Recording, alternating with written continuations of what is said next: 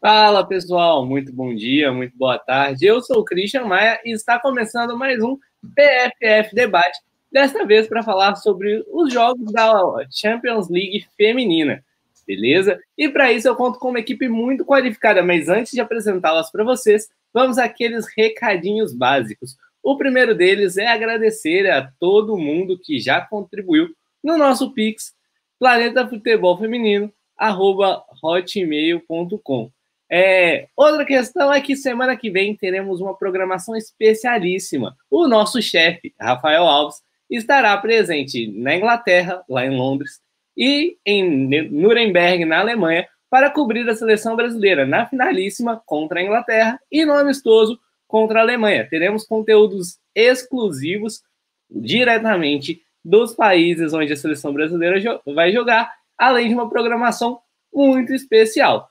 E como o assunto hoje não poderia ser outro, falaremos de Champions League. E claro, eu não poderia deixar de agradecer a Dazon pela parceria que ela tem feito com a gente, compartilhando alguns conteúdos referentes à competição e valorizando cada vez mais o nosso projeto independente. E reforçando, se você gosta do nosso conteúdo, já curte, compartilha o link aí com seus colegas, seus amigos e vamos para cima.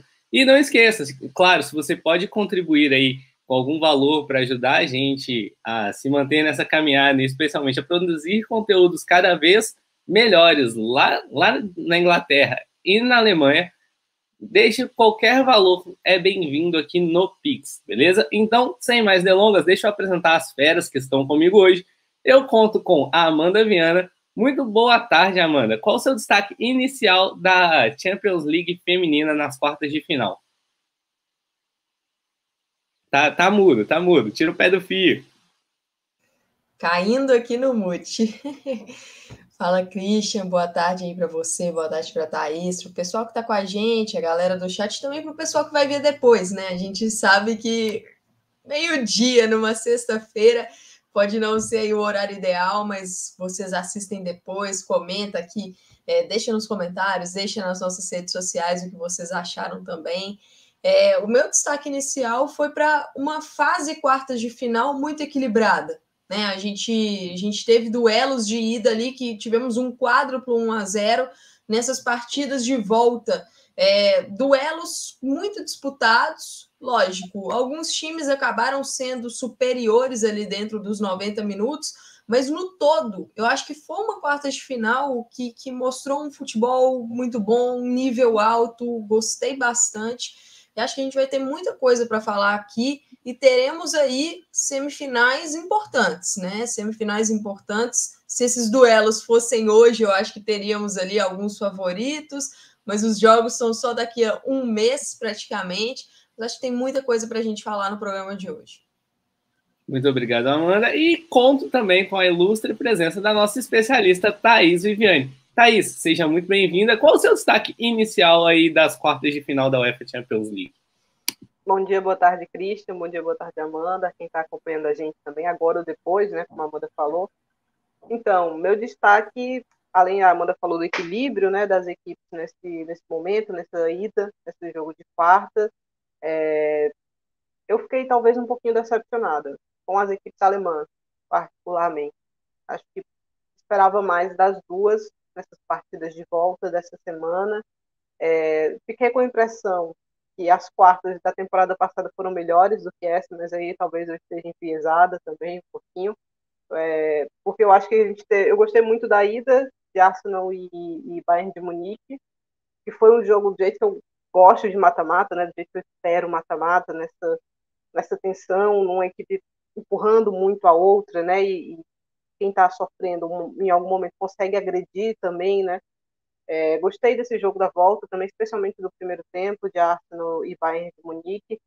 Chelsea-Lyon, acho que o segundo tempo e a prorrogação foram interessantes, né, foram mais divertidos, eu acertei esse placar aí, para quem estava duvidando, acertei até que ia ter prorrogação. É, Wolfsburg e PSG. A gente vai mergulhar daqui a pouco nessas equipes, mas Wolfsburg vai deixando muitas dúvidas nesse mês de março e Roma e Barcelona, ou Barcelona e Roma, melhor dizendo, dentro do esperado, né? A Roma escapou de uma goleada, mas dificilmente ia escapar da segunda, então tomou cinco, poderia ter tomado até mais, é, mas acho que fez um papel ok. Então, primeira participação em mata-mata de Champions, acho que a Roma teve bem. Já que você falou aí de Barcelona e Roma, vamos começar por esse jogo? E aí eu já começo com você. É, venceu a melhor equipe, a equipe da Roma poderia ter oferecido uma resistência um pouco melhor. Como é que você viu esse confronto aí? Conta pra gente, Thaís. Ah, eu acho que venceu a melhor equipe. Venceu a equipe que foi muito superior na partida, que foi o caso do Barcelona. Já tinha sido superior na Itália, né? Finalizou mais de 30 vezes. É que foi uma exceção. Finalizar mais, o Barcelona, no caso, finalizar mais de 30 vezes e conseguir botar só uma bola no fundo das redes. Dificilmente isso ia se repetir de novo. Então, jogando em casa, Camp Nou, com um público muito legal. A expectativa era que acontecesse isso, mesmo mais de 50 mil pessoas nesse jogo. Barcelona se impôs e a Roma não teve é, a mesma, não conseguiu manter a mesma estrutura e a mesma intensidade que apresentou na Itália, o que é normal, né? Era um jogo, aquele jogo, o jogo da semana passada, era um jogo histórico para elas, né? Esse jogo aqui, eu acho que a sensação já era que seria muito difícil segurar o Barcelona 90 minutos. Então, ficamos dentro do, do esperado, pelo menos para mim, né? O Barcelona ainda perdeu alguns gols que não pode perder, mas terminou goleando e a Roma sentiu, né? Sentiu a pancada do, dos primeiros gols ali, baixou o nível, baixou a intensidade. Então, nesse aspecto, acho que foi o jogo mais dentro do esperado. Amanda, e você? Como é que você viu esse confronto? A Roma poderia ter rendido um pouco melhor, ou a Roma foi no seu limite, foi superado por um Barcelona melhor tecnicamente, melhor coletivamente? Conta pra gente a sua visão desse jogo, por favor. Eu tenho uma linha muito parecida com a da Thaís sobre esse jogo. É, achei que o gol cedo ele deu uma tranquilidade muito grande para o Barcelona e foi meio que um balde de água fria para Roma. Porque para Roma o objetivo ali nessa partida era tentar ficar o máximo no jogo para aí a gente começar a tentar punir o Barcelona. Por quê? Porque a Roma precisava de uma diferença mínima para levar a partida para prorrogação, né? 1 a 0 ali, 2 a 1 Roma, 3 a 2 Roma, era prorrogação. Então a Roma precisava permanecer no jogo. Quando sai o gol da Rolfo ali com que 10, 11 minutos, já dá aquela baixada, porque o Barcelona a gente sabe, é uma equipe que sempre pressiona no começo para já tentar colocar ali a sua vantagem e foi o que aconteceu, foi uma boa pressão do Barcelona no início. Eu fiquei com a impressão de que a Roma não conseguiu manter o nível de concentração do jogo de ida. Aquela partida de ida foi uma Roma muito concentrada, muito focada, que lógico, acabou tomando o gol num lance que ficou reclamando de uma falta que, que gostaria, acabou desorganizando na defesa e isso foi fatal. Mas foi uma Roma em quase todos os 90 minutos muito atenta, muito disciplinada. Eu achei que nessa partida de volta estava um pouco mais baixo esse grau de concentração, tanto que a Roma deixou alguns espaços que acabaram sendo realmente fatais. É, por exemplo, no, no, lance mesmo do primeiro gol, no lance do gol da Rolfo, o Barcelona faz uma ótima jogada, um cruzamento, e aí quando a bola vai ali para a dividida, o Ochoala vence a dividida, mas as jogadoras da Roma estão assistindo o lance, elas estão ali esperando que, ah, na dividida alguém vai cortar essa bola tal. E aí o que, que acontece? Rolfo vai lá e ataca a bola. Então é, é, é uma pequena passividade no lance que custa caro. Também no lance do terceiro gol. Terceiro gol ele saiu que foi no, no final né, do, do primeiro tempo. Senão, exatamente. O terceiro gol da Rolfo também ele sai ali nos acréscimos.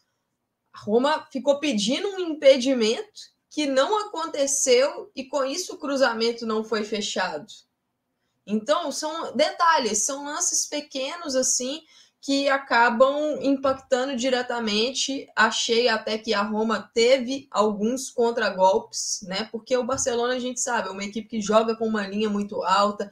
A gente vê a Map Leon jogando na intermediária ofensiva já, é uma zagueira que sempre faz isso. O Barcelona sobe muito as suas linhas e tem um pouco de espaço nas costas da sua zaga, principalmente ali nas costas das laterais. Eu acho que a Roma continuou tendo esse tipo de jogada, que também teve na ida. Mas na volta, eu acho que não conseguiu também aproveitar da maneira correta, chegou algumas vezes é, em condição de finalização, mas achei ali que, que pecou também nesse ponto.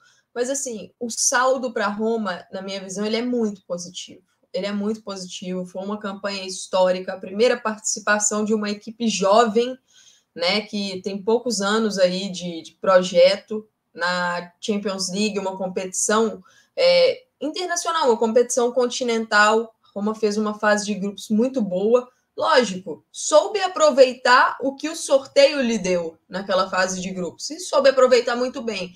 Aí tem um sorteio muito difícil, não não seria outra coisa, né? A Roma pegaria times muito difíceis, pega o Barcelona, faz uma ótima partida na ida frente da sua torcida que bateu o recorde lá no Olímpico. Então, assim, é, a representatividade é algo muito legal aí para Roma nisso. O saldo, na minha visão, é positivo. O objetivo agora é tentar manter isso, tentar conquistar uma vaga novamente para a Champions via campeonato italiano para a próxima edição e continuar crescendo esse projeto. Eu acho que essa tem sido a tônica, Christian, dos times italianos. Se a gente observar o que foi a Juventus nesses últimos anos, o que vem sendo, crescer, fortalecer a liga e chegar para tentar incomodar. Eu acho que a Roma incomodou o Barcelona, sim, nessa, nessa fase quarta de final.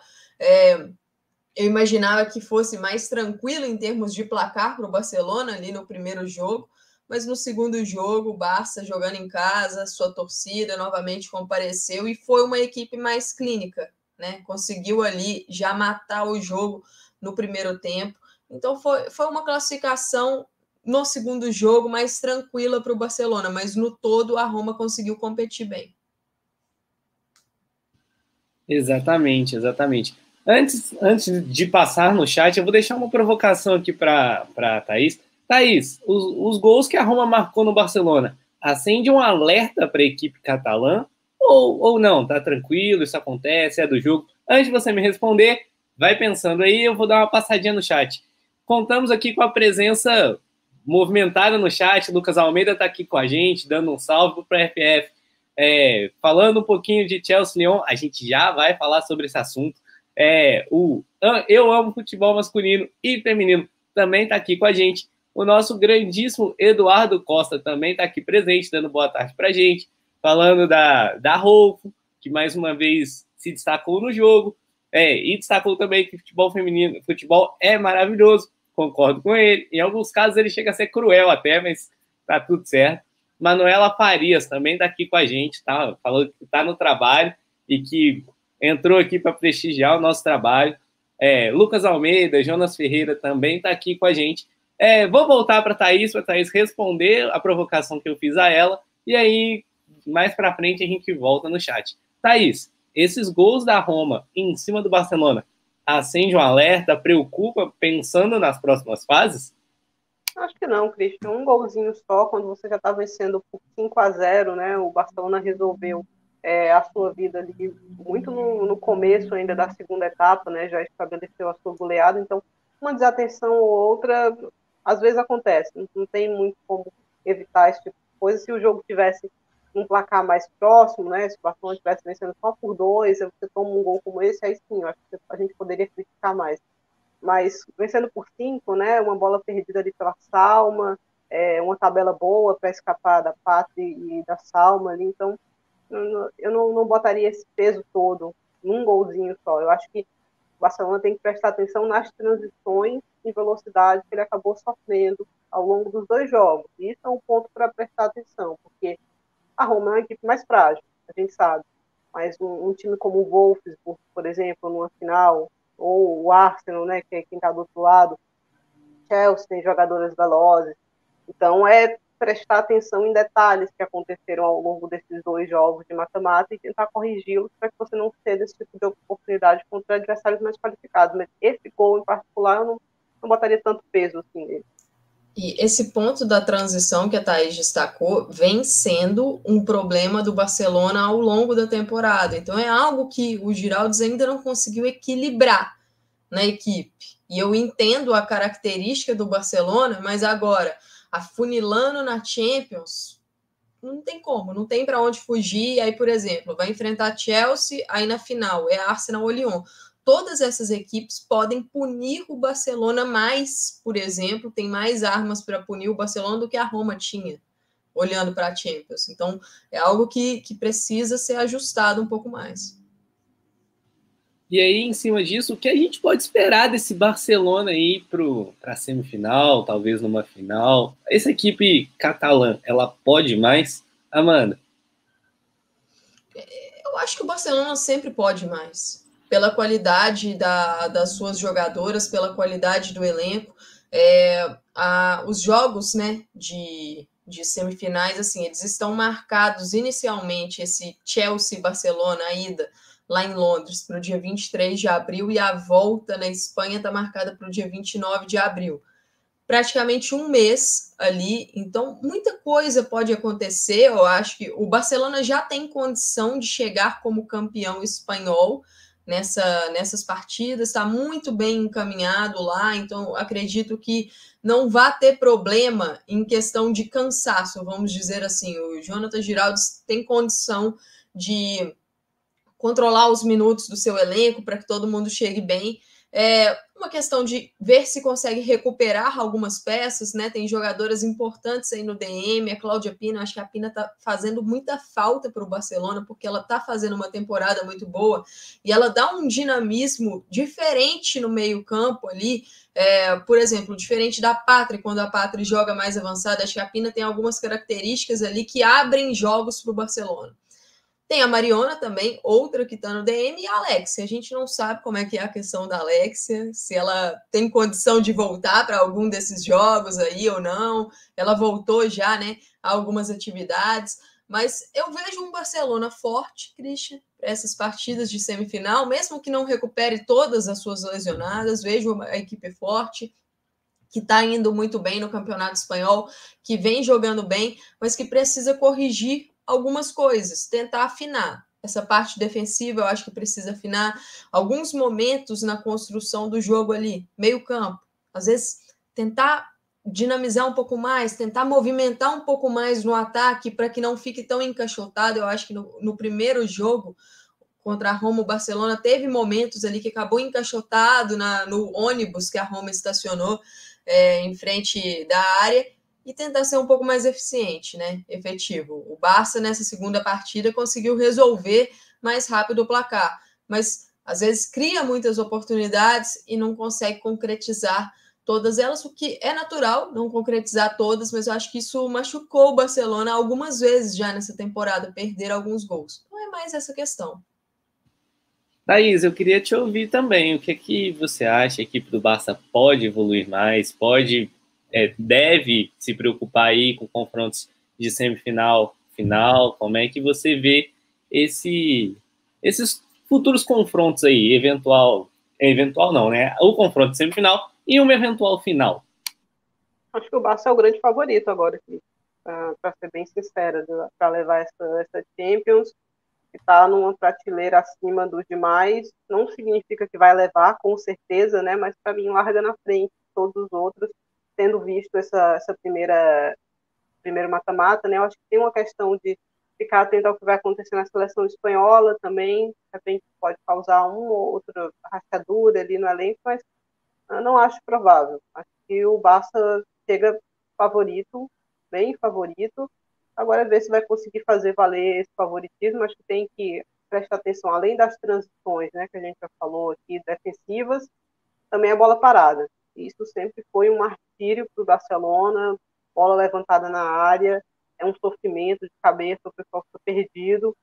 Então, as equipes podem tirar proveito disso, né? Pensa que, de repente, no possível final de Barcelona e Wolfsburg, é, você tem uma Pop que é uma das melhores cabeceadoras do mundo, né? Então, são detalhezinhos aí que eu acho que o Barcelona tem para corrigir. É saber administrar também a pressão de ser favorito, né? Porque agora eu acho que não tem como fugir muito disso. Vamos ver aí o que, é que, que as espanholas podem fazer.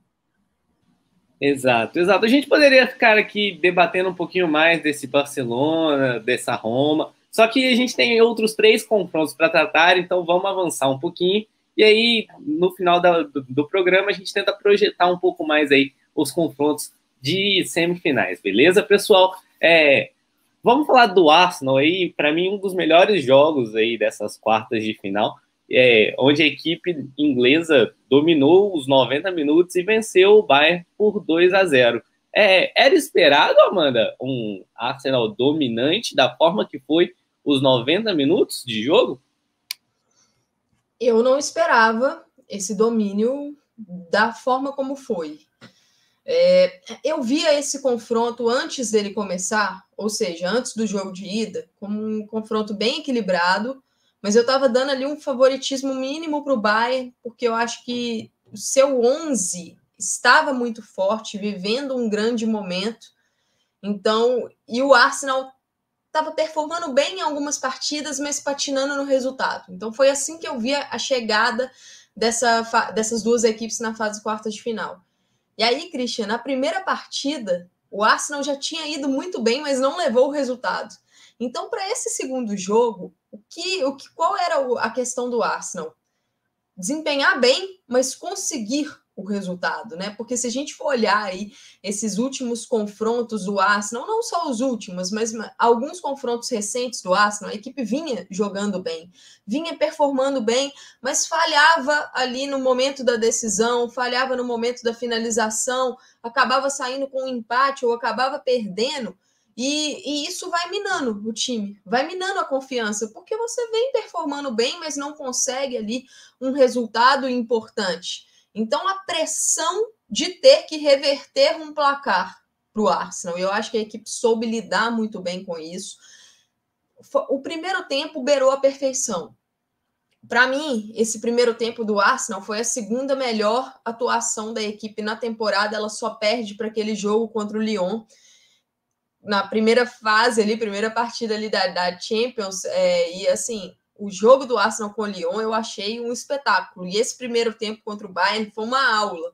Uma aula de como empurrar o seu adversário para trás, como tirar os espaços da, da, das bávaras na saída. As alemãs tiveram muita dificuldade na construção e também como aproveitar essas chances. Né? O Arsenal conseguiu aproveitar, forçou erros e aproveitou os erros forçados.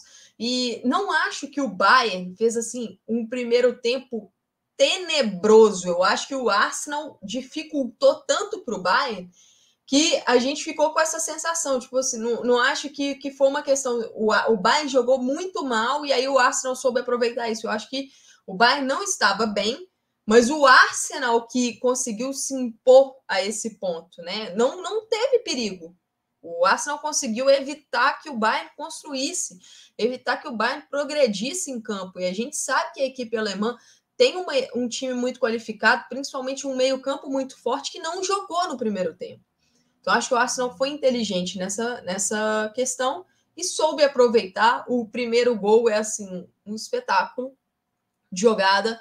Você subir a marcação, forçar o erro, troca de passes muito rápida aquele toque de calcanhar da Lia Williamson para Frida Manon é um absurdo, aquele toque, porque é um, uma jogada que ela recebe um passe rápido, ela consegue direcionar e a Manon pega de primeira, marca um golaço. Não achei falha de forma alguma da Maria Luísa Gross. Foi a melhor jogadora do Bayern na partida. Se não fosse ela, poderia ter sido mais.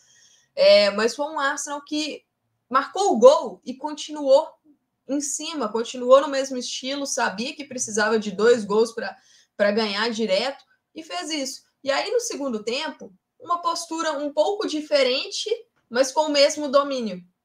O Arsenal teve menos bola no primeiro tempo, em termos de controle da posse de bola, mas ainda assim dominou a partida.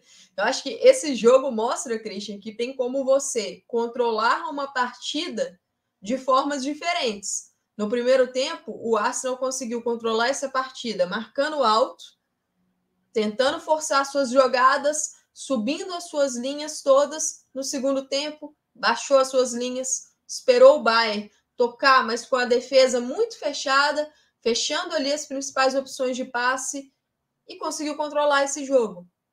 Teve as suas chances no contra-ataque, poderia ter botado a cal ali muito rápido, a Caitlin Ford perde um gol, por exemplo, incrível.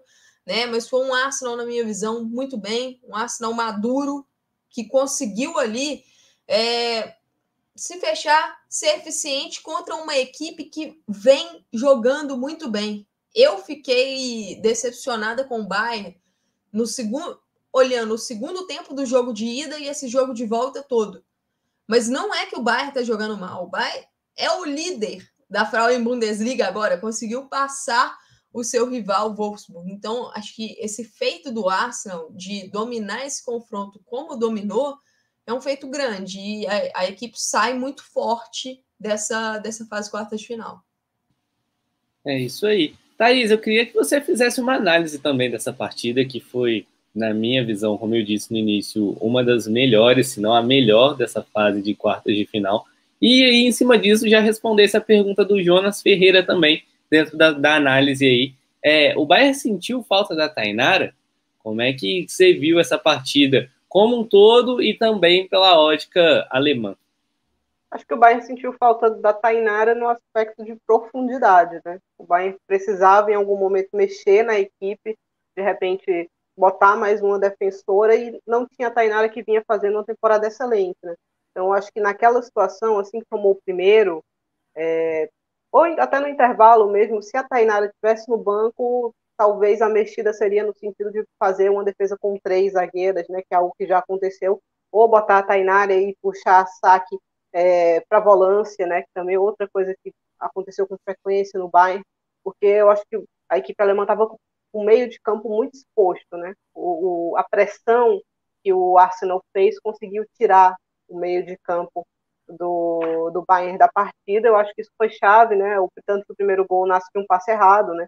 É, a Tuva Hansen erra um passe, ele entrega a bola na entrada da área e o Arsenal aproveita muito bem, um golaço.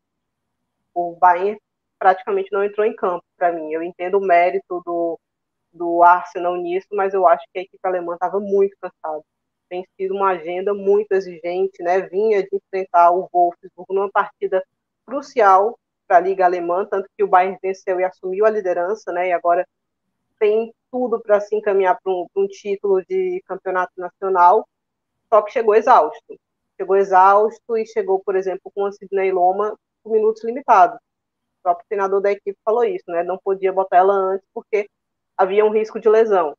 E é uma jogadora que já sofreu com lesões, né? Então você precisa ter um pouco mais de cuidado. Então, que o Bayern vem numa sequência de Champions muito frustrante, na minha, na minha opinião. Porque ano passado é, fez um jogo muito legal contra o PSG na França, só que havia um caso de Covid ali na equipe, né? Então, tinha pouquíssimas opções, tinha três, quatro opções no banco, se eu não me engano. Conseguiu levar para uma prorrogação, mas aí acabou sucumbindo também, cansou é, é, durante o jogo. E agora você chega, depois de derrotar o Barcelona daquela maneira, né? Foi um 3 a 1 que um momento foi um 3 a 0 de autoridade tremenda, e você chega para o mata-mata cansado, por pouca profundidade de elenco. Então, acho que é um ponto para o Bayern tentar reforçar e reforçar o seu banco, né? Eu acho que tem um 11 muito interessante, muitas jogadoras com um futuro muito legal na Alemanha, mas falta profundidade, falta gente que consiga entrar e manter o nível e você não precise é, ficar desgastando tanto as atletas, porque eu acho que é, é muito difícil você chegar a março, abril, maio e você não tem um calendário exigente. Né? Então, isso precisa ser trabalhado, isso precisa ser planejado pela equipe. Para mim, a melhor jogadora do Bayern na partida foi a Maria Luísa Grosso, que pediu ali, é, com algumas boas intervenções, que o Arsenal ampliasse o placar, acho que o detalhe para o Arsenal fica nesse ampliar o placar, né? Conseguiu 2 a 0 para avançar, mas poderia ter marcado esse partido, poderia ainda do um terceiro gol, no segundo poderia ter feito um terceiro e um quarto aproveitou. Isso pode custar caro, né? Contra uma equipe mais inteira. Então, eu acho que no segundo tempo, o jogo da ida, eu vejo até um cara estratégia. Você pode recuar um pouco mais. Eu acho que o Bayern não vai recuar por vontade própria, mas acho que você poderia ver do, do Bayern tentar jogo não foi isso que aconteceu. Não foi tremendamente surpreendente da equipe. parecia que ela era que estava se classificando em algum momento, né? Porque foi bater um escanteio no fim do jogo, o senso de urgência era praticamente nulo, né? O pessoal estava pregado em campo, não tinha muito que, o que fazer, aparentemente. Eu acho que isso deve ser é, um sentimento Pessoal, a gente está com pequenos probleminhas técnicos aí com a Thaís Viviane. Acontece, programa ao vivo tem dessas coisas. Então, mas deu para deu pegar mais ou menos aí o raciocínio que a Thaís estava falando sobre a equipe do Bayern. Assim que ela voltar, ela conclui o raciocínio. E só para ressaltar, aproveitar que o nosso queridíssimo Tiago Ferreira, boa tarde, Tiago, chegou aí no chat, chegou dando um recadinho importante. O Rafa Alves, ele não está apresentando o programa hoje, né? Porque ele deu lugar, cedeu o lugar dele para mim. É, agradeço por isso, porque ele está se preparando para acompanhar a seleção brasileira lá na Inglaterra e na Alemanha. Na Inglaterra, o confronto é pela finalíssima, né? E na Alemanha é um amistoso contra as anfitriãs. Se a seleção brasileira não marcar nenhum outro amistoso, esse será o, o, esses serão os últimos testes antes da Copa do Mundo mas acredito que deva ter aí mais um jogo, um, amistoso, alguma, alguma coisinha aí, tá? E aí vale ressaltar também, né, para você que acompanha o Planeta Futebol Feminino, gosta do nosso trabalho, quer incentivar ainda mais, temos o Pix, né? É, pix, arroba, é, pix, planeta futebol feminino, arroba gmail, hotmail.com, beleza? E aí pode contribuir com qualquer valor, tá? Para ajudar a gente aí nessa viagem, a gente e o Rafa nessa viagem, tá? E ajudar a dar sequência aí no nosso trabalho, sempre com muita qualidade, descontração e, e tudo mais. Tá aí, você tá de volta, tá me ouvindo bem? Como é que tá aí? Tô, tô. É, caiu a internet aqui, perdão, mas Não, só para completar a resposta, é... tenham perguntado aqui em relação a Mano. A Mano tem jogado mais avançada nessa temporada, né? Tem jogado ali quase como uma, uma segunda atacante, e é a melhor versão dela, né? Uma das uma acho que uma grande candidata, é, obviamente a Copa vai decidir muita coisa, mas de temporada de clubes na Europa, a Mano faz uma temporada absurda, absurda, contribuindo com muitos gols, é, sendo uma jogadora importante na pressão. Eu acho que a intensidade do Arsenal foi um ponto diferencial nesse confronto, a maneira que pressionou, especialmente no primeiro tempo, focou o Bayern, né? E ela é uma chave disso, tanto que quando a Midema estava com condições, a gente o Arsenal entrou num impasse ali, né? Bota a Midema e perde pressão, mas ganha qualidade, ou deixa a Mano onde ela está, porque ela está rendendo muito bem, os resultados estão vindo. Então, ela infelizmente acabou machucando, né? Mas a Mano faz uma temporadaça, temporadaça avançada, né? Quase como, como o segundo atacante é, na maioria dos jogos. O, o Thiago tá te provocando aí, ó. Você Pode. quer responder ou. É que a Mano é, era volante, né? Algumas vezes foi testada ali de zagueira também. E, mas eu acho que se encontrou muito bem é, jogando mais avançada né, nessa temporada no Arsenal, então não tenho o que discutir nesse aspecto. É, então eu acho que, que pode. Ô, ô Amanda, o Jonas está perguntando aí qual a melhor jogadora do Arsenal nesse jogo, e era a pergunta que eu já ia te fazer, né? A equipe do Arsenal foi muito bem coletivamente, como você e a Thaís muito bem pontuaram aqui, mas individualmente, dá para destacar alguém? Como é que você vê essa atuação individual da equipe inglesa? Coletivamente, muito bem. Individualmente, também muito bem. É difícil destacar alguém que foi mal pelo Arsenal nessa partida contra o Bayern eu, para mim, a melhor jogadora em campo foi a Leah Williamson. Eu acho que ela fez um jogaço e, curiosamente, ela não atuou na, na, mesma posição que ela começou a partida, né? Porque o Arsenal teve um problema importante no primeiro tempo, ainda no começo do jogo, que a Kim Little, num lance que ela sofre uma falta, a árbitra não marca a falta, se não me engano, uma falta, acho que da Zadrasil nela, não, não tenho certeza, mas foi falta clara, ela acaba caindo, batendo o joelho, eu não sei se ela sentiu o joelho por causa da queda ou se ela já tinha sentido o joelho antes, mas ela precisou ser substituída. E a opção do Jonas Eideval foi pela entrada da Lotte Rubenmoy. Com isso, a Lotte passou a fazer dupla com a Rafa e a Lia foi adiantada para o meio-campo. Eu acho que a partida da Lia foi espetacular. Espetacular. Ela deu uma assistência belíssima para o gol da, da Mano, mas assim, ela conseguiu controlar muito bem aquele setor. Lógico, é um setor que o Arsenal tem boas peças. O Arsenal tem uma Lia Valt, que é uma jogadora muito regular, acho até subestimada em vários momentos. E quem fecha aquele setor também é Frida Mono. Então, é um setor forte da equipe, mas na minha visão, a Lia conseguiu ditar bem o ritmo. Ela conseguiu proteger na defesa, formar ali uma proteção para que as bolas chegassem menos na, na área do Arsenal, o setor esquerdo do Bayern, né, um setor forte de ataque, que muitas vezes quem cai por lá é a Clara Bull, e é uma jogadora muito muito eficiente, acho que ali conseguiu auxiliar bem a Maritz ali, por exemplo, na proteção. Quando o time tinha a bola, ela é uma jogadora, eu prefiro a Lia jogando no meio campo, eu acho que é nessa função que a gente tem é, uma potencialização maior dela, das características. Ela é uma jogadora que tem um passe muito bom e uma visão de jogo muito boa. Então, ela é capaz de quebrar linhas com os seus passes, com, com suas enfiadas de bola, seus lançamentos. Eu acho que ela fez muito bem isso no jogo. Sem a bola, muito eficiente. É, é aquilo, é difícil você destacar apenas uma jogadora de uma equipe que foi tão bem que dominou tão bem esse, esse jogo. Mas se eu tivesse, seria a Lia Williamson. Tá aí, você quer destacar alguém do Arsenal também? Na sua visão, quem foi a melhor atleta desse, dessa partida pelo lado das inglesas?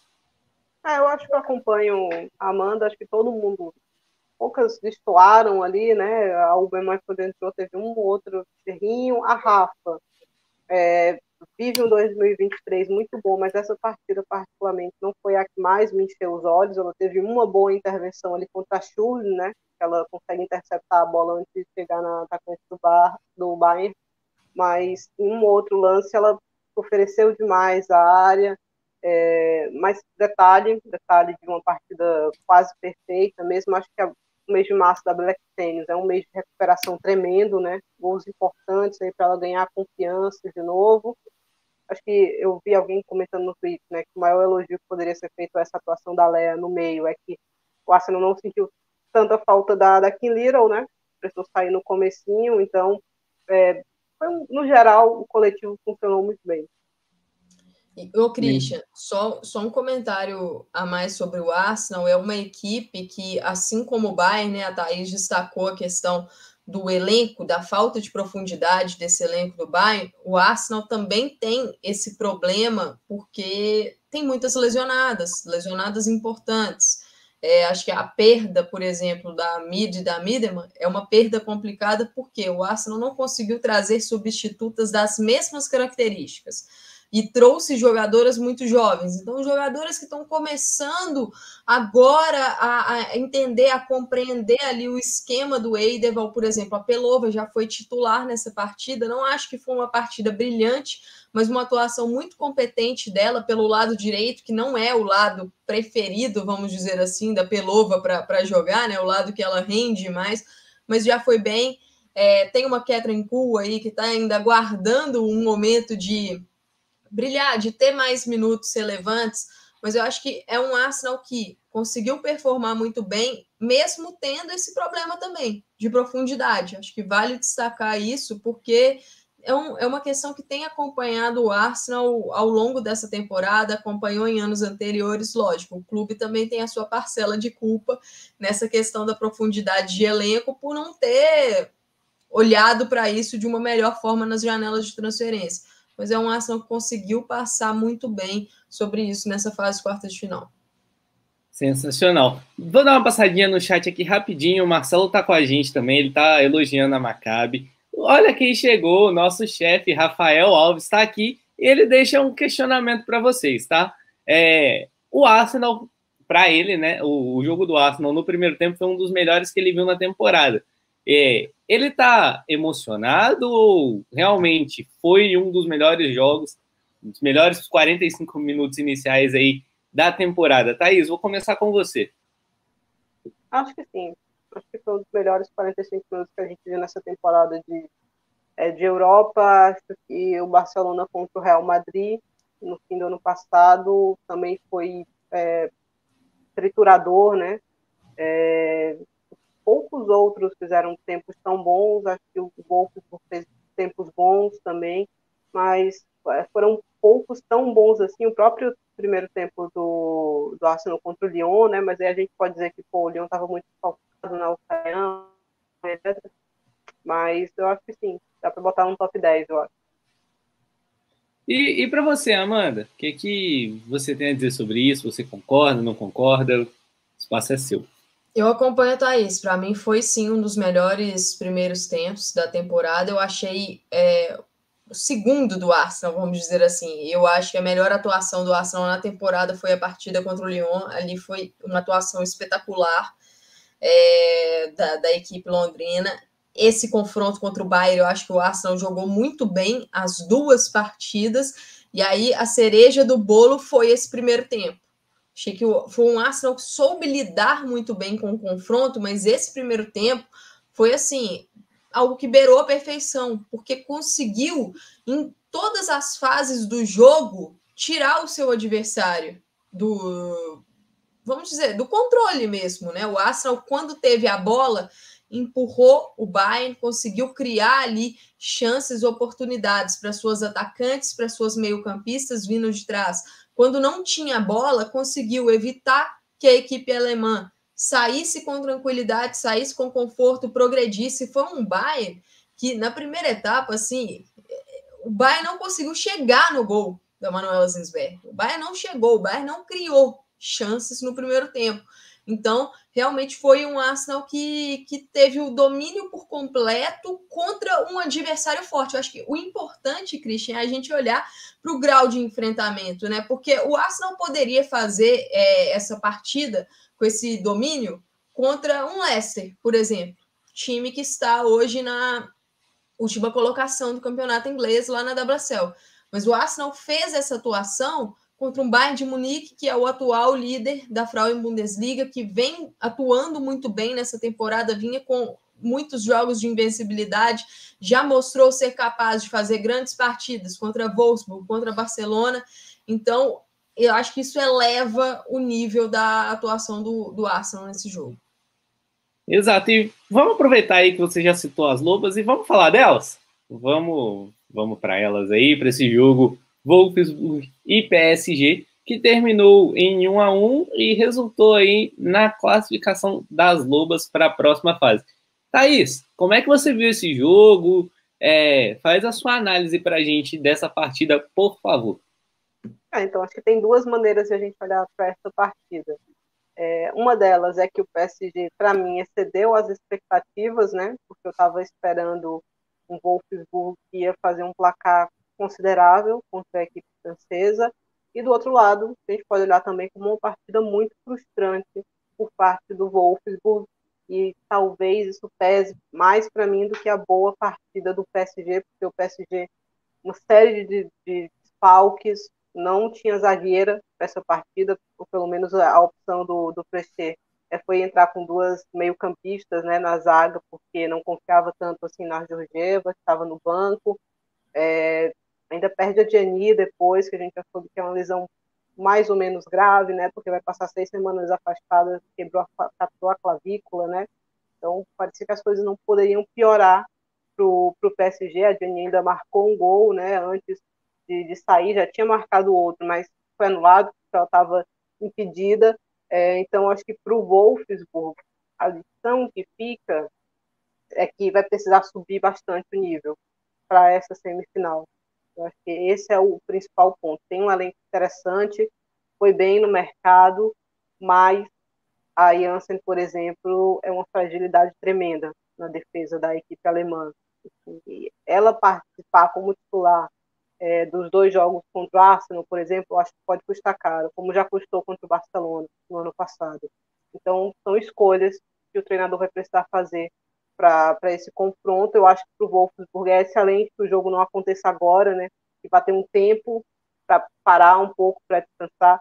Acho que tem uma questão da Lena Oberdorf aqui também. Eu acho que ela deveria pedir para não ser convocada pela seleção alemã agora nessa data FIFA, porque ela vende o que era uma torção no joelho para passar duas semanas fora, ela não passou nem uma semana, nem uma semana fora, jogou contra o PSG na França, jogou contra o Bayern de Munique pela Liga, jogou de novo aqui contra o PSG, e a gente viu que ela terminou com a cara ali de poucos amigos, né? Pode ter sido por conta do resultado, que o Wolfsburg não aproveitou as oportunidades que teve, né? Esse jogo terminou 1 a 1, esse jogo poderia ter terminado 3 a 3. Poderia ter terminado de maneira justa, acho, pelo que produziram, 5 a 3 para o Wolfsburg. É porque o Wolfsburg pecou muito especialmente no segundo tempo, perdeu gols imperdíveis, assim, inacreditável mesmo.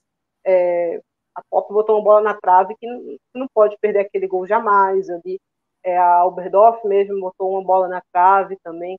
Então, detalhes para o Wolfsburg tentar se acertar, tentar animicamente também se recuperar um pouco. Eu acho que março acabou sendo um pouco duro com o Wolfsburg nesse sentido. A intensidade da equipe baixou. Eu acho que ter um time intenso e que massacra o adversário é um ponto importante para esse Wolfsburg. Acho que tem, tem capacidade de fazer isso e não vem fazendo. E aí eu acho que vem sentindo é, o peso, perdeu a liderança do campeonato alemão, agora depende de um tropeço do Bayern para ser campeão, ainda está vivo na Copa, mas é outro confronto difícil, porque é contra o Bayern de Munique. Então, o Wolfsburg poderia estar indo para pelo menos um doblete muito seguro, né?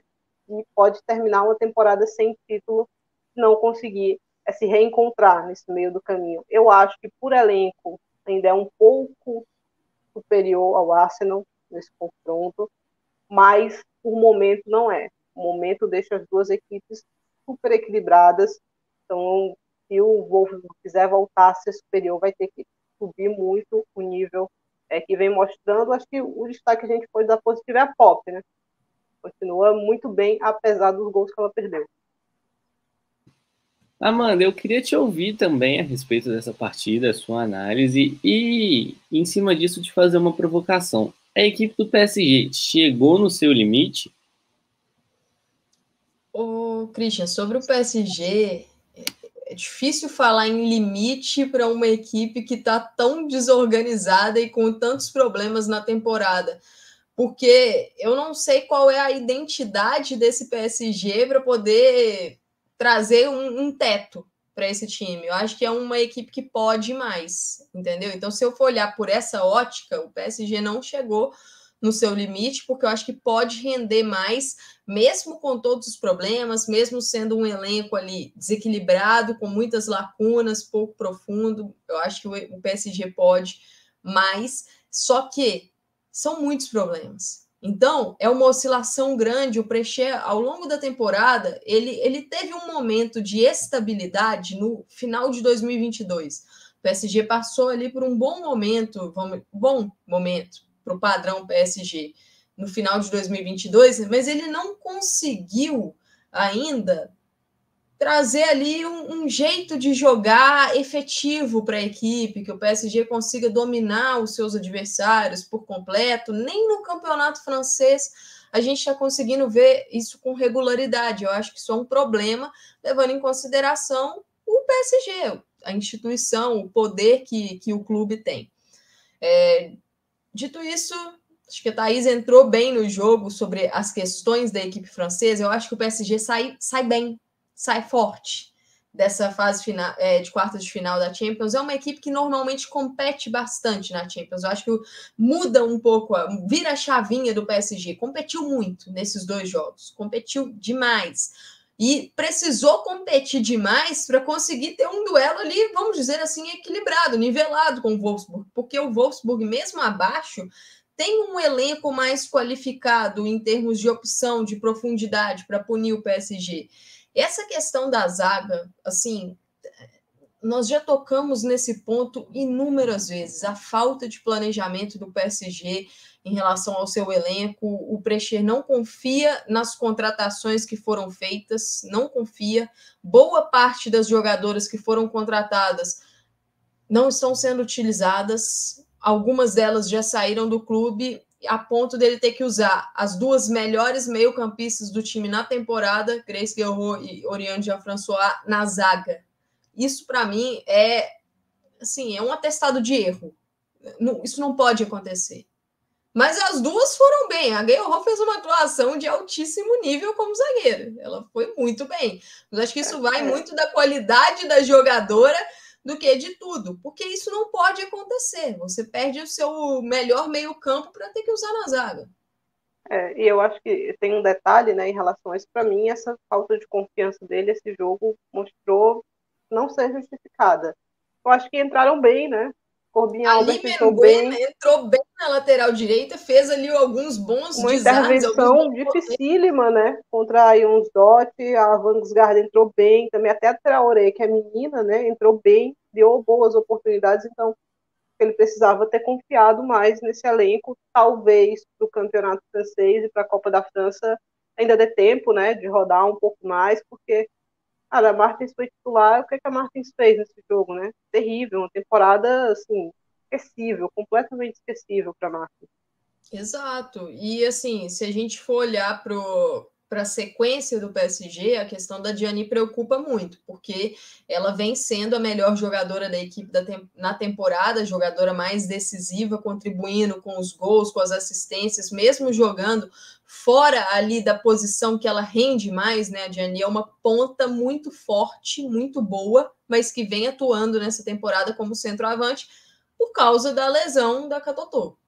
Então, acho que o PSG sente muito essa, essa vai sentir né, muito essa perda numa reta final de campeonato francês, em que a diferença de pontos para o Lyon está mínima, então essas equipes têm o confronto direto, muito provavelmente, né? Se o tempo de recuperação da Gianni realmente for de seis semanas, ela vai perder o clássico contra o Lyon, então é uma perda considerável. Tem também a final da Copa da França, essa aí, quem sabe, ela não possa participar ainda, mas vai ser um desafio. E aí, se a gente olhar para a equipe do Wolfsburg, Christian, é, é uma equipe que não está num momento bom na temporada e a instabilidade que o Wolfsburg está, está, sofrendo é no pior momento possível que ele poderia sofrer, porque é justamente quando entrou a parte decisiva, o começo da parte decisiva da temporada, né? O Wolfsburg, ele vinha liderando a Frauen Bundesliga, eu acho importante esse contexto para a gente chegar nesse duelo do PSG, porque ele vinha liderando a Frauen por cinco pontos. Aí ele perde de virada para o Hoffenheim e sentiu muito, sentiu muito. Confiança, é, a parte anímica sentiu demais. E daí para cá, daqui, dessa derrota para frente, é um Wolfsburg diferente. É um Wolfsburg que comete mais erros, é um Wolfsburg que tem lapsos na, nas partidas, que está mais disperso nos jogos, e isso reflete na liga acabou sendo derrotado pelo seu rival, o Bayern de Munique, que agora é o líder, num jogo em que o Bayern foi superior ao Wolfsburg, então acho que isso é importante. Teve muitos momentos desse confronto contra o PSG, nas duas partidas que o Wolfsburg não esteve melhor nas partidas.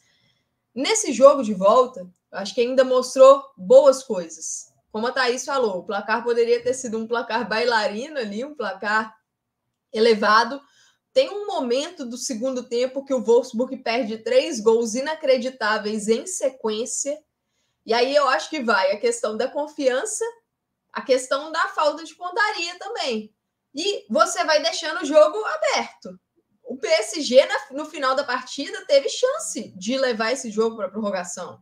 Perdeu também a sua parcela de gols inacreditáveis. Por exemplo, o PSG perdeu uma boa chance com a Traoré, perdeu uma boa chance com a Raui. Então é um Wolfsburg que deixou de ser letal nesse período decisivo da temporada. Tem aí um mês, mais ou menos, né, 22, 23 dias para poder mudar isso para o confronto contra o Arsenal. E aí, na minha visão, não é nem a parte técnica, a parte tática, porque eu acho que isso vai ser uma consequência, mas é o foco na parte mental. O Wolfsburg precisa recuperar a sua confiança, recuperar ali o seu momento e conseguir punir os seus adversários. A parte defensiva, Marina Hegren fez muita falta. Ela que saiu lesionada ali é, no, no confronto contra o Bayern, estava disponível no banco, mas muito provavelmente não estava 100%, senão ela teria jogado essa partida. Acho que são alguns desafios para o Tom Strutt, Christian, nessa, nessa sequência de temporada. Para mim é inegável o melhor elenco entre Arsenal e Wolfsburg é do Wolfsburg, é o melhor elenco. Mas o melhor futebol nesse momento da temporada é do Arsenal. Não sei se esse melhor futebol também será na época dos confrontos, na fase final de abril. Não sei se o, o elenco do Arsenal ou o elenco do Wolfsburg terão perdas no final de abril, mas é um Wolfsburg que, olhando todas as equipes dessa fase quartas de final, foi a que mais me decepcionou. É, é o time que mais deixou a desejar em termos de potencial do que poderia fazer na fase quartas de final, na minha visão, foi o Wolfsburg.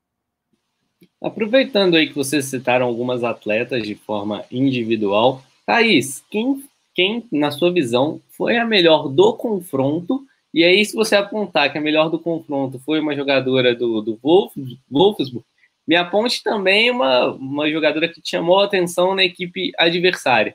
E assim, consequente, e assim né, consequentemente pelo PSG, eu acho que a Diani fez um bom jogo, apesar da lesão e ter que sair cedo. Eu acho que o conjunto do PSG conseguiu ser equilibrado dentro da, do que era possível. Eu acho que a Cachauí teve bem também em alguns momentos, então se tivesse que tivesse que destacar pontualmente, talvez essas duas a Gueiro fez um bom jogo, mas fora da posição dela, né, fora de onde ela mais rende, então é uma pena. É, acho que esses três destaques aí, eu acho que fica ok. Por parte do Wolfsburg, eu acho que a Lena Latvain fez um jogo muito interessante, achou algumas bolas ali em profundidade que cara a cara, né, com o adversário, então precisa aproveitar melhor esse tipo de ocasião. Acho que a Pop teve bem também, apesar de ter perdido dois gols que não dá para perder, um de cabeça, que foi uma boa defesa da Burradi, e o outro que ela bota na trave. Aí uns Dot teve bem, a minha avaliação, participativa, recompondo bem, é sempre ligada no jogo. Teve até um lance que ela reclamou pênalti, foi o, o corte da Li Mengwen.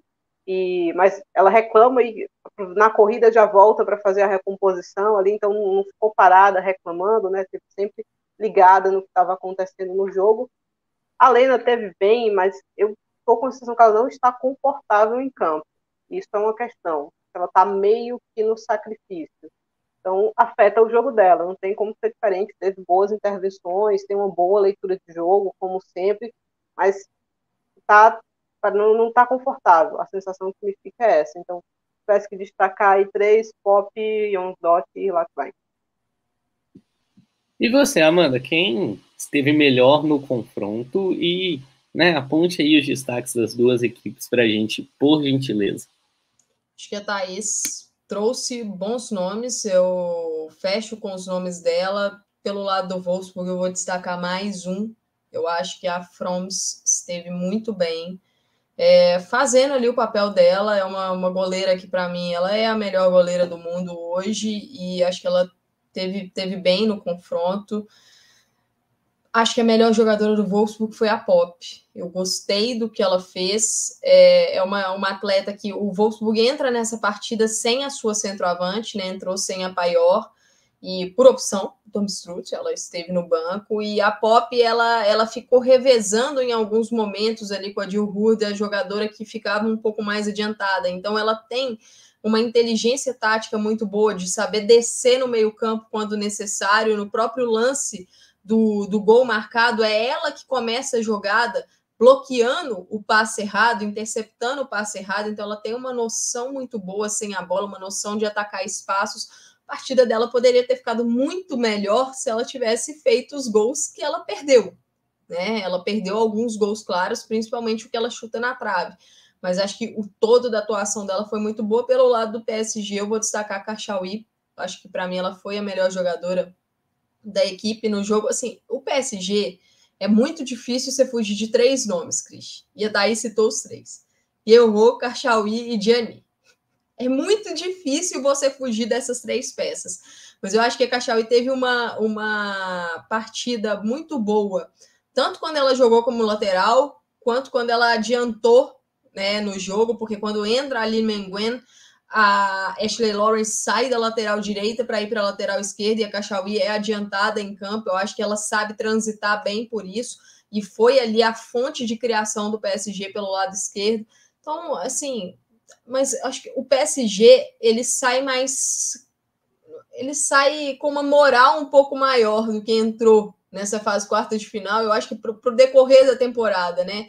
De mostrar, ó, essa equipe a gente tem todos os nossos problemas possíveis, mas se a gente conseguir fechar aqui e repetir esse nível de atuação, a gente vai brigar pelas duas competições que restam. A gente vai brigar com, com o Lyon para o jogo do campeonato francês, que deve decidir tudo, e vamos brigar pelo título da Copa da França.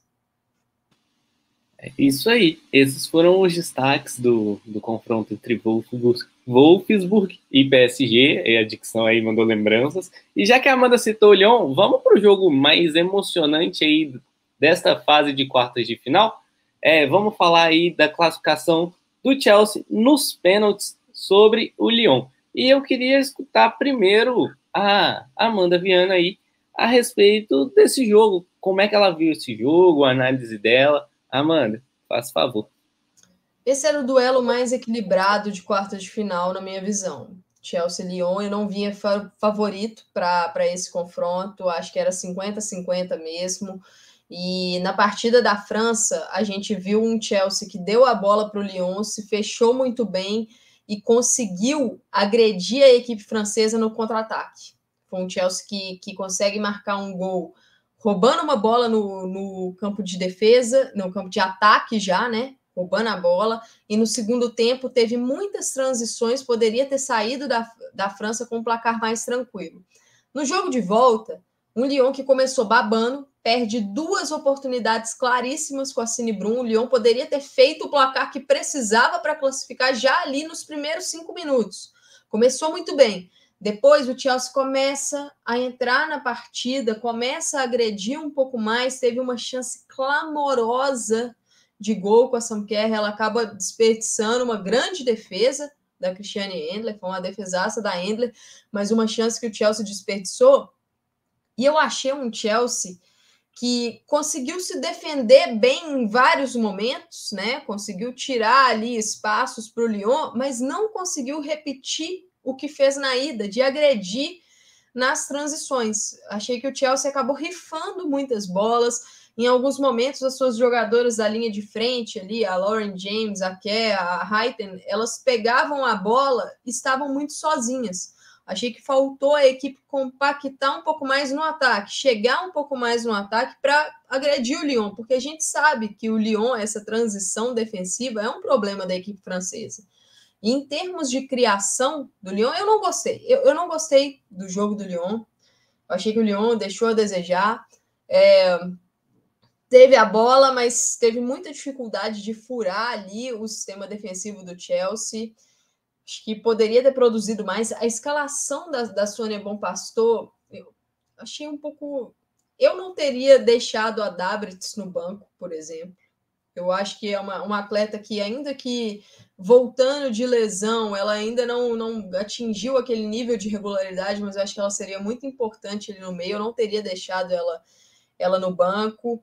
É, eu teria saído com uma peça a mais de ataque para tentar abrir essa defesa do Chelsea. Acho que o Lyon, em muitos momentos, estava muito concentrado no meio-campo e isso facilitou para o Chelsea. Tanto que o Lyon consegue agredir um pouco mais na segunda etapa, quando começa a empilhar algumas bolas paradas, começa a empilhar alguns cruzamentos que são fragilidades do Chelsea. Mas conseguiu o seu gol.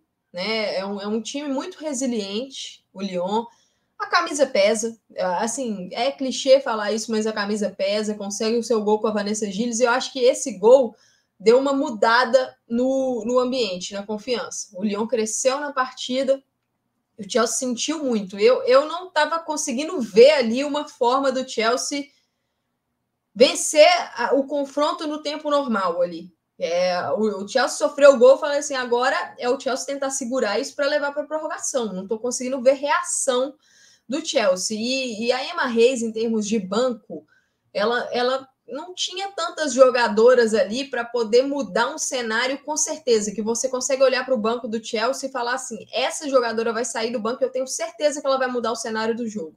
Você tem boas atletas, você tem uma Caneride, você tem ali uma Fleming, mas não são jogadoras que na temporada mostraram ser certezas para mudar o jogo. E o Lyon foi entrando na partida. Acho que o Lyon foi. As peças do banco acho que vieram bem, entraram, deram ali uma profundidade maior consegue o seu gol ali na, na prorrogação e eu achava realmente que o Lyon ia classificar. Acontece o lance do pênalti no último, no último minuto. Acho que esse é um lance que, que vai, vai gerar discordância. Na minha visão, foi pênalti. Eu não achei pênalti na primeira vez. Eu não achei pênalti com o jogo rolando. Quando eu vi foi o primeiro. Muito pênalti. Eu não achei pênalti quando eu vi o primeiro replay, mas quando eu vejo o ângulo de trás, tem um toque. Tem um toque da Bechot na Lauren James. É um pênalti de VAR? É, é um pênalti que você precisa ver replay, outros ângulos tal. Mas teve o toque, a Lauren James acabou tropeçando por causa desse toque. Então, para mim, foi pênalti. Não achei o que o Lyon foi garfado na partida. Acho que o Chelsea consegue a classificação muito mais por ter conseguido ficar vivo no confronto. Eu achava o Lyon um time com um pouco mais de possibilidades. Não achava o Lyon favorito, mas com um pouco mais de possibilidades do que o Chelsea nesse confronto, por causa de algumas peças individuais. Mas o Chelsea fez um jogo com uma estratégia muito boa na ida.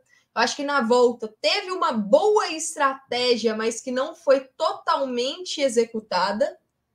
E o Lyon que poderia ter matado o jogo antes, acho que teve melhor, principalmente a partir do momento que faz o seu gol, acabou sendo desclassificado.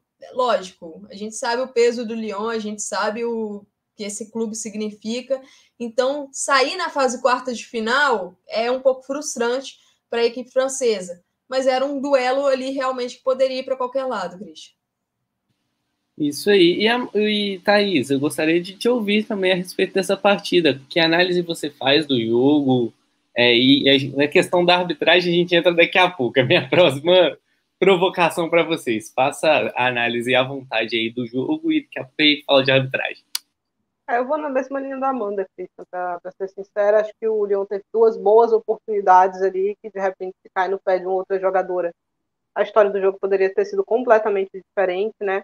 Não foi o caso, o Lyon só foi conseguir marcar no segundo tempo. Eu não teria entrado com a Damares de titular, teve um jogo muito ruim na ida. Eu teria botado a Rorion por ali, por ter mais qualidade na saída. É, então, algumas escolhas questionáveis da Bom Pastor dessa vez. No segundo tempo, o Lyon, pelo desespero de precisar do resultado, pressionou mais. Né? Acho que o Chelsea tem vários pontos para tentar consertar, especialmente sabendo quem vai ser o adversário dele no próximo confronto. O Chelsea já conhece o poder de fogo do Barcelona. Se for deixando os espaços defensivos que deixou contra o Lyon, dificilmente o Barcelona perdoa. Então a Eriksson erra aquela bola dentro da área, no pé da Sinebrum, no pé da Geis, do Chuala, da Itana, talvez a história seja um pouco diferente né, do que foi. Então eu acho que vai ser um duelo que vai exigir muitíssimo do Chelsea, mais do que qualquer duelo exigiu até agora, especialmente de uma defesa que é frágil, que nem sempre os rivais aproveitam tanto quando quanto poderiam aproveitar, mais que recentemente isso vem mudando um pouco, né? O Chelsea está começando a sofrer é, por esses espaços, por essas falhas defensivas que deixa. Então a Erickson faz uma temporada fraca, a Erickson não é a primeira temporada ruim dela, então vem de temporadas difíceis já abaixo, então se ela tiver que ser titular contra o Barcelona, eu acho que o golpe pode ser muito duro. Então eu tenho dificuldade de enxergar as, as alternativas que o Chelsea vai precisar buscar para enfrentar bem o Barcelona. Que é para fazer um jogo fechadinho e tentar matar no contra-ataque. Achei que, diferente do que foi o outro confronto, achei a Lauren James abaixo aqui. Achei a Ké abaixo também. Não pode perder o tipo de oportunidade que ela perdeu é, nesse jogo. A Ada entrou babando, né? Não tinha como ser diferente ali. É, bateu o pênalti, que eu estava até com dúvida se ela ia bater ou não, não é a faceta mais comum dela, mas bateu, bateu bem, é, depois vai para Endler ali, né, e diz que ela vai pegar, ela pega mesmo na sequência, né, a, a cobrança. Então, acho que a Dabrit saiu de maneira boa do banco, acho que a Bechon também entrou bem, apesar do pênalti cometido, é uma jogadora super jovem, né, 19 anos, a Sonia Bopastor até falou disso depois, né, que é, não tem que procurar culpada agora, né? Ela tá, tá triste, tá arrasada, mas ela vai entender que faz parte do futebol também, né? Eu acho um pênalti muito criterioso ali, muito é, no limite, porque é um tipo de jogada que eu acho que ela não deve ser revista em câmera lenta. em, em momento nenhum, que aí em câmera lenta tudo é falta, e tudo é pênalti. E tem um toque, mas eu acho que a Lauren James queria muito esse toque, ela queria muito ser tocada ali, porque ela teve a oportunidade de bater essa bola pro gol, ela não bateu. Ela preferiu puxar para o canto da área ali. Então é um pênaltizinho e eu acho que o Lyon tem todo o direito de estar muito frustrado né, com esse resultado. Você estava se classificando, prorrogação, desgaste tremendo, é, e aí você vai para os pênaltis. E a Ana Katrinberg, que eu acho uma, não acho uma grande goleira, acho uma goleira boa e só, e que no tempo normal acho que falha bastante, principalmente quando precisa sair jogando, se mostrou muito bem nos pênaltis, né? É uma faceta interessante dela. É, eu nunca tinha visto o goleiro botar a mão para trás no, na cobrança do pênalti, né? Então, mais, mais uma coisa diferente para a gente ficar atento agora. Mas funcionou, né? A Renat batendo é uma questão. A gente sabe que ela é batedora de pênalti há, há algum tempo, só que vem deixando a desejar, né? Perdeu pênalti na Copa da França, perdeu o pênalti na Euro. Então, é, vale a pena continuar insistindo? É a mesma dúvida que eu tinha quando a Endler batia pênalti, né? Vale a pena continuar batendo e, e perdendo, assim, será que não tem ninguém mais para bater? É, então, são detalhes, eu acho que vale para o Lyon avaliado, deu entrevista depois falando né, que é frustrante, mas que o Lyon ainda tem, está é, tá na briga por dois títulos ainda na temporada e agora é focar um pouco mais nisso, porque não, não dá para mudar o que já aconteceu. E aí você começou a falar um pouquinho da arbitragem, eu queria te ouvir um pouco mais. Na sua visão, a arbitragem interferiu diretamente no classificado, aí para a semifinal, no caso o Chelsea? Interferiu, porque deu um pênalti no último minuto que é um pênalti polêmico. É, se foi errado ou não, acho que aí vai ficar para avaliação de cada um. Não, não, não, consigo dizer que é, foi certo ou errado, mas que interferiu, interferiu. Você daria o pênalti?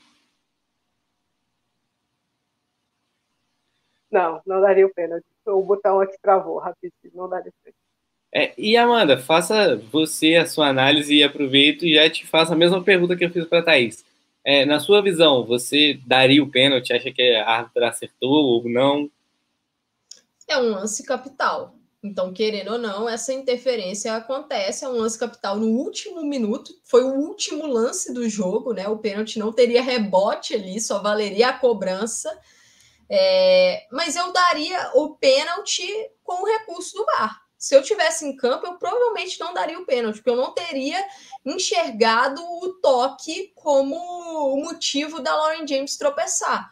Mas com a câmera do VAR olhando por todos os ângulos, no segundo ângulo, o ângulo de trás, para mim é nítido o toque. Então não tem como, se o VAR chama a árbitra, não tem, eu não vejo como não dar esse pênalti. Então eu daria o pênalti, mas é um pênalti no limite. É o pênalti de VAR, não tem, tem outra forma. Aí a gente vê o quão polêmico foi o lance, né? Que nossas duas comentaristas muito qualificadas aqui não conseguiram chegar num consenso. Para Amanda foi pênalti, para Thaís não foi. Lance de jogo, futebol é um esporte de contato e, e acontece. Eu, no primeiro momento, em câmera rápida, assim, eu vi a jogadora caindo, falei, não foi pênalti, foi nada, segue o jogo. E aí no replay, em velocidade normal, mas no replay com um ângulo um pouquinho diferente, eu já consegui identificar o toque logo de cara. E aí eu até comentei, não, é pênalti. A juíza vai dar porque teve o, o toque que fez a atleta tropeçar. Então, é um. Eu já daria esse pênalti, porque em velocidade também desequilibra, né? Embora o futebol seja um esporte feito de contato. Thaís, você quer falar alguma coisa? É, tem, tem um, detalhe que eu sei que a gente já está no, no, limite do tempo, mas é a frieza da Marinhield, né? Eu não lembrava a última vez que ela tinha batido pênalti, assim, e você pegar um pênalti, que é o último lance do jogo, nem rebote você vai ter direito, por isso que as jogadoras não puderam ficar ali na beira é, da área, né, e a gente viu uma pequena confusão ali com o Lyon, foi porque a árbitra pediu que todo mundo saísse e não, não ia ter rebote, né, não ia ter ninguém entrando na área, porque era só a cobrança mesmo. É, e depois ela abre também, né, batendo novamente contra a Isla. Então, a lá Mbappé, né, que foi o último que eu vi fazer isso, bater pênaltis consecutivos assim numa partida, e sangue frio, né? Nenhuma gota de sangue ali, dois muito bem batidos, sem a menor chance para Endler. chamou atenção para mim também que a Berger não pegou o pênalti das alemãs, né? Apesar de conhecê-las aí, não, não conseguiu acertar nem o da W foi quase. Foi quase. Pegou na mão dela, mas morreu no fundo da sede. Mas depois contra a Renai e contra a Rora, ela consagrou. E sobre a Mielde, Thaís, a, Mielde ela é batedora oficial do Chelsea, é uma das batedoras oficiais, só que ela é uma jogadora que visita muito o departamento médico. Ela teve uma lesão muito grave é, nos últimos anos, né? Ela rompeu o ligamento cruzado anterior, teve lesões em sequência, então assim, não é uma jogadora que tem conseguido uma sequência de partidas ali. Então, Daí, essa, essa questão de. Eu realmente também não lembro qual foi o último gol que ela marcou de pênalti, mas mostrou aí, né? Frieza, se precisar dela, ela tá lá. Exato, e na batida de pênalti aí que a Thaís pontuou, duas batidas muito diferentes, embora tenham sido no mesmo campo, muito diferentes. A primeira foi uma pancada forte no alto, aí a goleira ela foi esperando uma bola rasteira e não conseguiu chegar na segunda, já na disputa por pênaltis, uma batida também firme, mas dessa vez rasteira, e a goleira esperando outra pancada no alto, saiu um pouco mais, né, com um pouco mais de impulso para tentar chegar nessa bola no alto e acabou não conseguindo ter o tempo de reação necessário para defender embaixo. Mostrou recurso ali, embora tenha batido no seu canto de segurança, mostrou muito recurso na hora da cobrança, né, Amanda? Exato, mostrou recurso e assim a mudança dela eu acho que é visível na postura da Endler, né? Ela bate a primeira no alto, na segunda cobrança a Endler já vai tentando movimentar, imaginando que ela vai bater no alto novamente. Aí a Miels bate por baixo, isso dificulta para a goleira. Então foi muito bem. Exato, gente, a gente já está caminhando para a reta final aí do nosso PFF debate, né? A gente poderia ficar aqui mais um tempinho, mas a gente já dissecou muito bem a, os jogos, né? E eu queria que as meninas projetassem para a gente, as nossas craques, nossos comentários, projetassem rapidamente os confrontos de semifinal. Amanda, eu vou começar com você, tá? Eu quero que você comece projetando Wolfsburg e Arsenal, marcado para o dia 22, tá bom? Vai lá. Olha, esse, esse duelo Wolfsburg e Arsenal é um duelo que hoje ele está bem equilibrado, na minha visão. Se eu fosse te falar desse confronto há alguns meses, eu falaria que o Wolfsburg era um favorito ali para uma margem até interessante, considerando o elenco, tudo que, que vinha acontecendo na temporada há alguns meses. Mas hoje o momento do Arsenal é muito bom em termos de desempenho, consegue os resultados, né? Conseguiu o resultado nessa fase quarta de final, conseguiu aí o título da Conte Cup. Então acho que a moral ali no lado Gunner tá interessante. Resta saber como é que a equipe chegará no final do mês. Se vai conseguir recuperar algumas lesionadas, acho que aqui em Little agora é, tem que ser o foco, porque é uma atleta muito importante para o funcionamento e também para a profundidade do meio-campo. Ver se consegue recuperar também a Steph Catley para aumentar a profundidade, para você poder ter uma McCabe no ataque sem precisar dela necessariamente como lateral esquerda. Então, acho que isso são pontos importantes para o Arsenal. E também ver como é que vai ser o desenho da WSL, porque o Arsenal está numa briga muito grande pela vaga de Champions e pelo título. A briga está muito parelha ali na WSL e o Arsenal vai ter confrontos importantes. Pega o Manchester City agora, nesse final de semana, pega o Manchester United muito provavelmente na, no período desses confrontos contra o Wolfsburg, né? Porque o jogo vai ter que ter ali uma, uma mudança por causa do jogo da Champions, da data, mas vai pegar o Manchester United, ou seja, pode definir a sua vida doméstica enquanto estará definindo a sua vida no torneio continental. Então eu quero saber como é que vai ser esse Arsenal, mas sai muito forte das quartas e eu acho que vai muito bem para a semi. Pelo lado do Wolfsburg é muito basicamente o que eu e Thaís falamos aqui recuperar animicamente para conseguir retomar o futebol.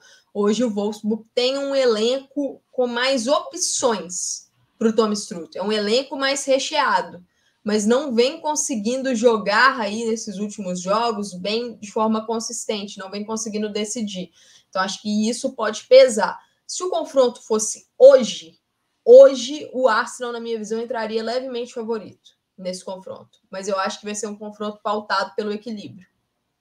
Perfeito. Thaís, queria te ouvir também a respeito desse confronto Wolfsburg e Arsenal.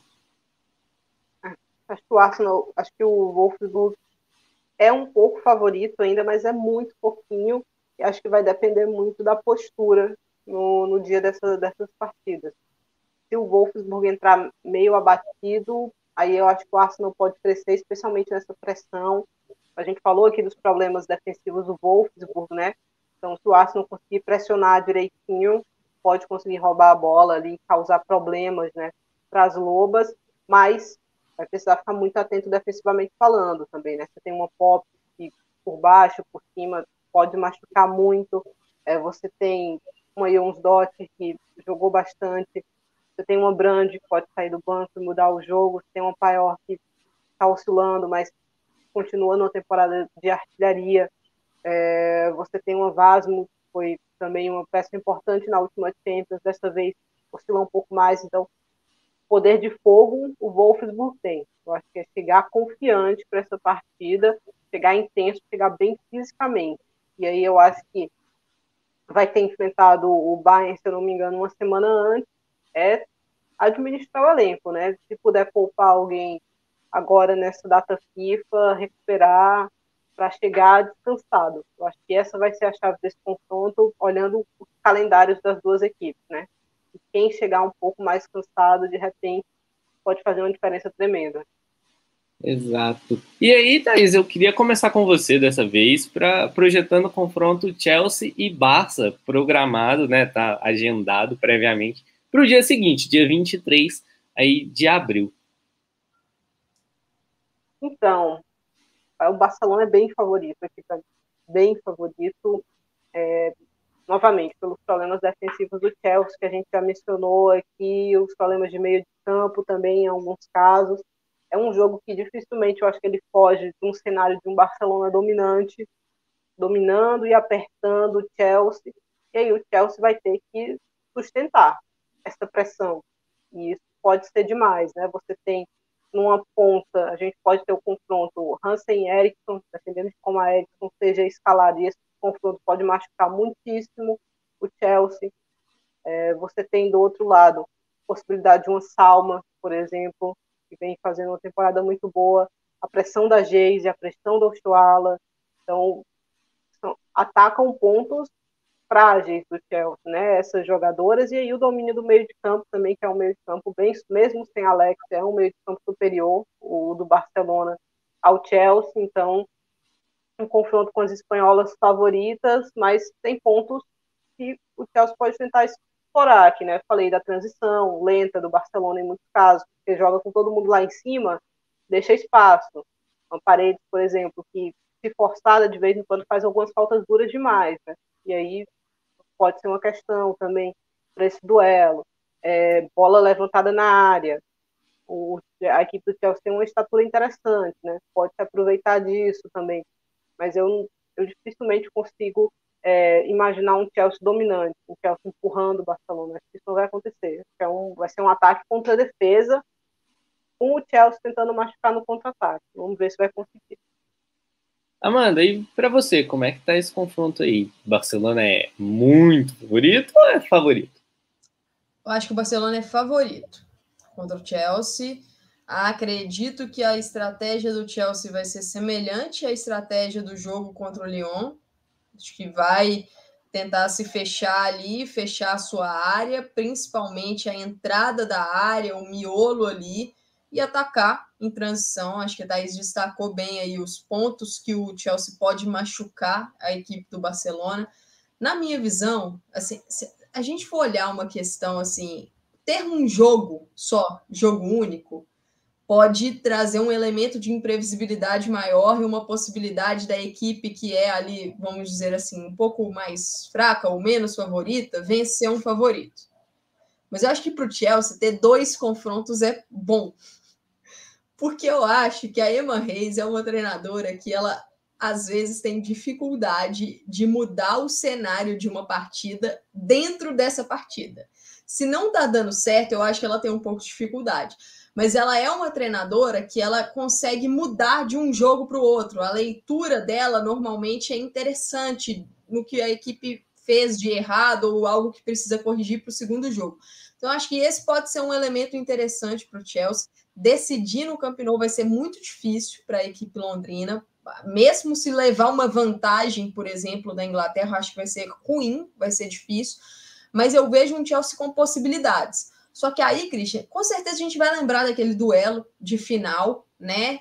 E acho que para o Chelsea é continuar vivo no confronto no início, não pode sofrer um gol cedo. Se sofrer um gol cedo, ver como é que vai ser a reação da equipe, porque eu acho que o Chelsea é uma equipe que sente muito alguns gols quando sofre. Sente muito, tem, tem esse problema.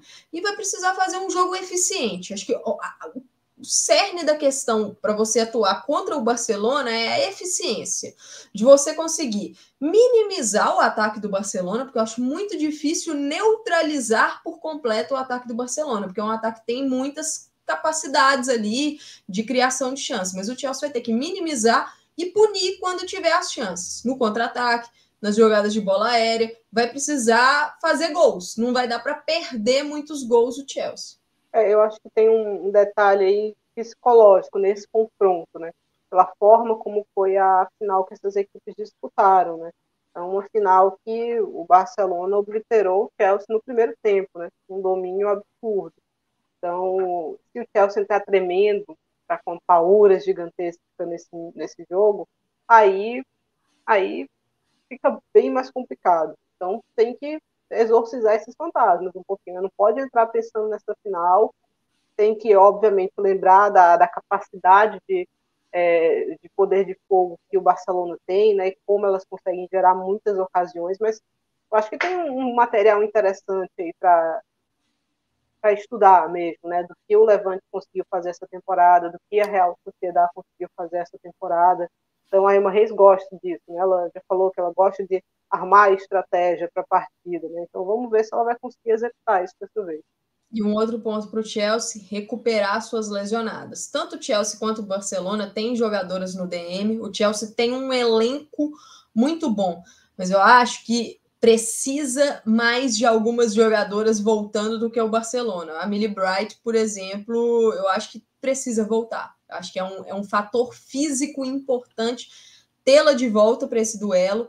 Se você conseguir voltar com uma Harder, por exemplo, ok. Mas eu não acho assim, não tô vendo muita chance, muita brecha para a Harder conseguir voltar fisicamente para esse confronto, mas seria interessante também. Mas acho que a Millie Bright é principalmente ela. Acho que o Chelsea precisa dela de volta. Exatamente. Essas foram as análises aí de Amanda Viana e Thaís Viviane projetando os confrontos de semifinal. É, gostaria de dar um último lembrete para você. Se você gostou desse papo aqui de Champions League, dos nossos conteúdos, o nosso Pix, Pix Planeta Futebol Feminino, arroba hotmail.com, está disponível aí para recebermos toda aí qualquer oferta, gesto de carinho que você tenha para com a nossa equipe. Lembrando sempre que esse valor será revestido aqui em investimentos em loco, assim como o Rafa está indo lá para Londres e para a Alemanha para ajudar a gente a desenvolver e a trazer projetos cada vez melhores e com uma produção cada vez mais incrível para vocês, da forma como o futebol feminino merece, com uma equipe qualificada e especialista, como vocês puderam ver aqui na live de hoje. Meninas, eu queria o destaque final de vocês aí, rapidinho. Tem algum? Não tem algum recado? Vamos conversar com você, Amanda. Tá, boa tarde aí, prazer, Christian, Thaís, pessoal que nos acompanhou aqui, a galera do chat sempre chegando. Só uma última informação, né? A 400 falou aqui que a Fran Kirby e a Harder devem estar de volta na, na semi. Eu acho que é, é ver como é que é a questão física mesmo das duas. A Kirby é uma jogadora muito importante para o Chelsea, mas infelizmente tem sofrido com problemas de saúde. Então, se tiver essas jogadoras, eu acho que aumenta uma chance de fazer algo diferente, com certeza. O meu destaque é para esses próximos dias que a gente vai ter aí no, no Planeta Futebol Feminino, Christian. Essa, essa fase semifinal de Champions ela vai ser só no final do mês, então a gente vai falar muito disso mais para frente, mas agora a gente tem uma data FIFA vindo por aí, né? E uma data FIFA muito importante, porque teremos um representante cobrindo a seleção brasileira lá na Europa, Rafa Alves vai viajar no domingo, estará com a seleção. Então fiquem ligados aqui no PFF, no nosso canal do YouTube, fiquem ligados é, nas nossas redes sociais com os conteúdos também ajudem a gente, se possível, a compartilhar esses conteúdos, né, para a gente levar o PFF aí. É, para mais pessoas. Então, agradecer sempre o apoio de todos vocês, né? Se a gente está conseguindo chegar aí, se a gente está conseguindo é, ter uma pessoa é, para cobrir a seleção brasileira como o Rafa, com certeza foi pela audiência de todos vocês. E só agradecer novamente a CBF por todo o apoio aí, por, por nos dar essa oportunidade de ir para a Europa. E até a próxima, pessoal. Thaís, o espaço é todo seu. Tá bom? Destaque final, recados. Fique à vontade. É, é isso, Cristian, né? Destacar aqui mais tarde sai episódio do Estação PFF, né? Para quem quiser dar, dar, aquela atualizada antes da rodada começar. É, e ficar atento próxima semana, que as duas próximas semanas, na verdade, né, que tem tudo para ser muito movimentada aqui em relação à seleção, finalíssima.